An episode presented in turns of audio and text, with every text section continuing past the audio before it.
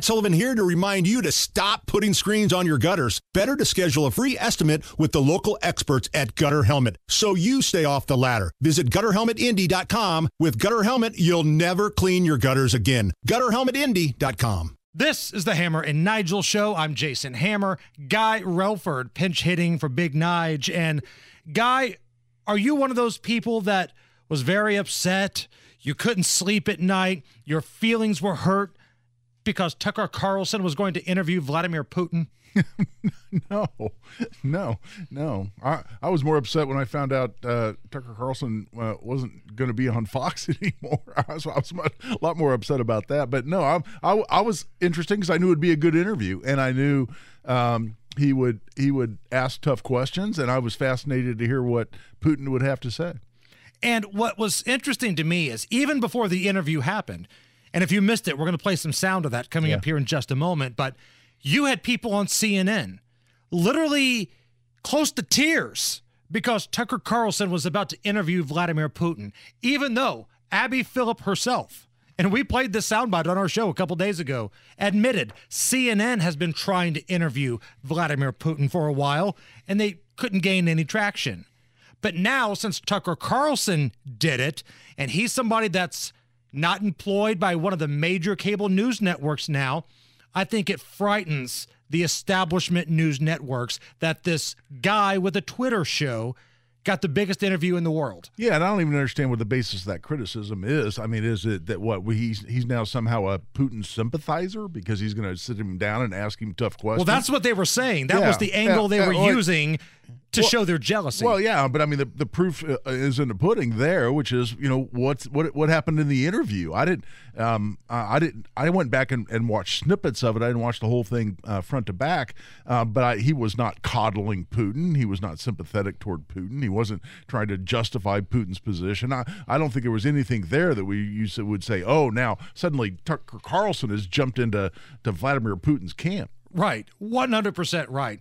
There's a lot of jealousy that Tucker got this interview because a lot of the mainstream media folks at the national level, they feel threatened by the rise of guys like Tucker Carlson and Joe Rogan and people like that. You know, Don Lemon, you know, oh, even yeah. on the liberal side, took his show now to Twitter after being fired from cable news. And you know, there's a lot of people that do really well. Megyn Kelly has completely reinvented herself with her social media programs, and she's getting more eyeballs now than she ever did when she worked at Fox. Exactly. But you know what? Let me throw something out there. I mean, you know, this is this is completely hypocritical because let's let's just take some. Let's say, what if Rachel Maddow got a call here a few years ago, and it was it was Osama bin Laden who said, you know what? I'm in hiding, but we're going to blindfold you and, and, fly you to my secret location. I want to give you an exclusive interview with me and and talk to you about why I uh, committed the atrocity of 9/11. You don't think she would have done that in a heartbeat?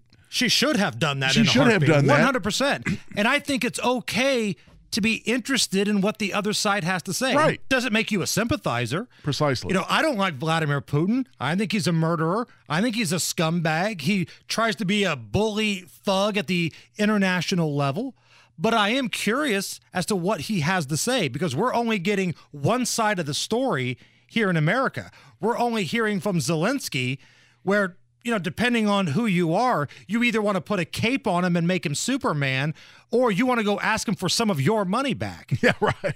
So let's get into it here. Uh, this was Tucker Carlson chatting with Vladimir Putin. Now, what you're going to hear is the translator, obviously speaking for Vladimir Putin, and I've tried to make this as compact as possible so there's not a lot of awkward silence. Uh, Vladimir Putin asked about why there aren't peace talks between Russia and Ukraine. The president of Ukraine has legislated a ban on negotiating with Russia. He signed a decree forbidding everyone to negotiate with Russia. But how are we going to negotiate if he forbade himself and everyone to do this? We know that he is putting forward some ideas about this settlement. But in order to agree on something, we need to have a dialogue. Is that not right?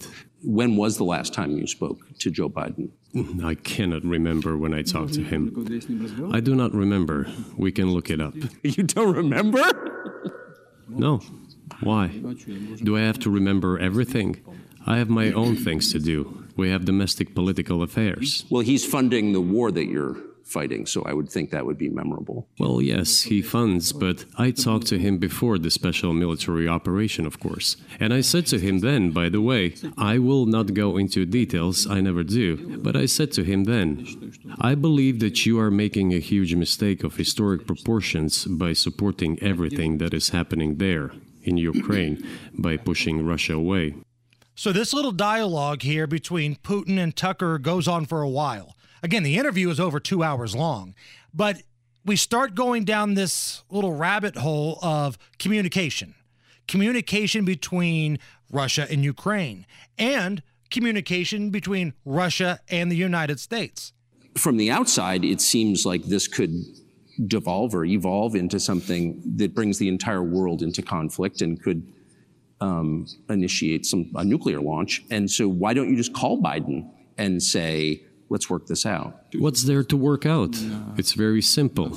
I repeat, we have contacts through various agencies. I will tell you what we are saying on this matter and what we are conveying to the U.S. leadership. If you really want to stop fighting, you need to stop supplying weapons. It will be over within a few weeks. That's it. And then we can agree on some terms. Before you do that, stop. What's easier? I heard you chuckling a little bit, Guy Relford. What's going through your mind? Yeah, it's like, hey, uh, you know, cut off the Ukrainians so we can steamroll them. You know, we can bomb them into oblivion with no viable defense, and and then it'll be over. We will have emerged victorious, and then we'll discuss a resolution with you. Well, of course, absolutely. Again, you don't have to like Vladimir Putin, and I'm not suggesting that you do, but hearing this back and forth is rather interesting, hearing his perspective from it. Oh, yeah. And even I, I was also chuckling when he said special military operation. It's not an invasion. Right. It's a special military operation. Oh, well, yeah. I'm, I'm sure all, all those people who've died there think it's very special. Here is uh, Tucker Carlson asking Vladimir Putin about something that Chuck Schumer said this past week. If you remember, and we played the audio multiple times on our show, Chuck Schumer was doing the media tour and was trying to drum up support for giving more of your money to Ukraine. And he basically stated if you don't do this, who knows? Maybe in a couple years, it's your sons and daughters fighting over there. Tucker asked Vladimir Putin about that.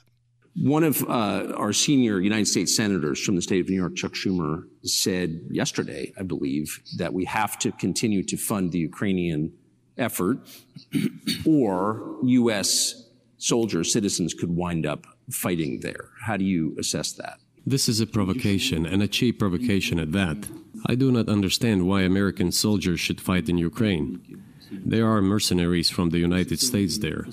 The bigger number of mercenaries comes from Poland, with mercenaries from the United States in second place and mercenaries from Georgia in third place. Well, if somebody has the desire to send regular troops, that would certainly bring humanity to the brink of very serious global conflict.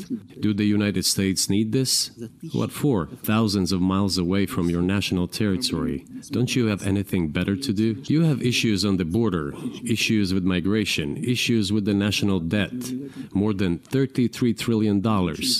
You have nothing better to do, so you should fight in Ukraine? Wouldn't it be better to negotiate with Russia, make an agreement?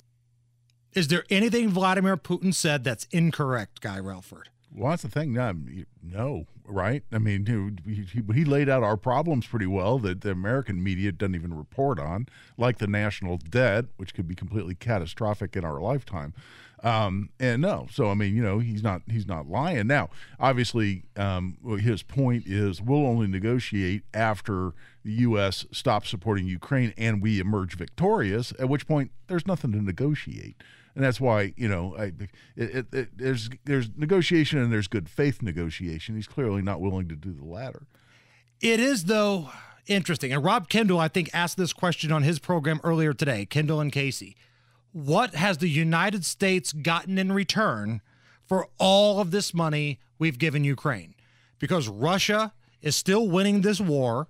We're just prolonging the inevitable. There's no paper trail that the money we've given has actually helped. We don't know where a lot of this military weaponry is. Some of it's on the black market. And I just wonder what has the United States received in return? And I don't want to hear the answer of, well, Russia hasn't taken over Ukraine. And if they take over Ukraine, they're going to take over the rest of the world. They're not going to take over the rest of the world. That's something ridiculous people say. Well, that's something that's horribly absent um, in the analysis uh, in Washington. Anytime they're anytime they're doling out all this money, including billions and tens and tens of billions of dollars, there's no discussion of ROI return on investment. Right. I mean, that's what there should always be. I mean, you're just spending money. The first question ought to be, what do we get back in return? And there ought to be a specific message to the American people of this is the advantage to our country and the American people that we're getting out of spending these tens of billions of dollars. And when's the last time you ever heard that exp- explanation? All you get is like you said, well, you know, it's going to be like, you know, Hitler rolling through Europe if we don't do stand up and do this. Which is ridiculous. Which exactly. So you're talking about what's the return on investment of Ukraine uh, being able to resist this Russian invasion. And I've never heard anybody even attempt to explain that. And when we're printing all this money just to send over there and adding to the national debt. Think about what just half of the money we've oh. given Ukraine could do for the southern border of this country. Just think about the amount of security, border wall. But the thing is, the people in charge don't want that. They don't want that at all. Yep. Uh, one last clip here before we go to traffic.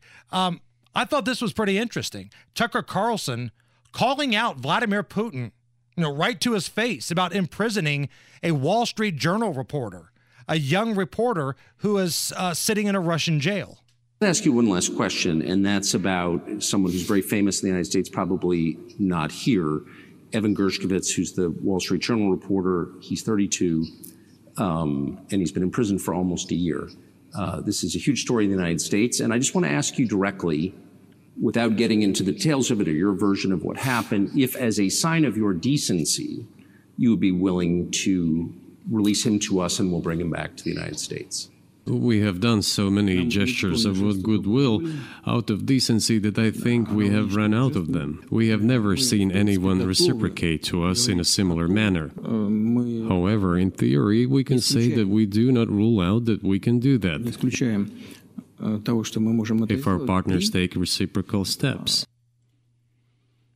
And to Tucker's credit, he kept going and he asked Vladimir Putin, why don't you release him? I'll take him home. We'll take him home with our crew. Obviously, Vlad didn't play ball.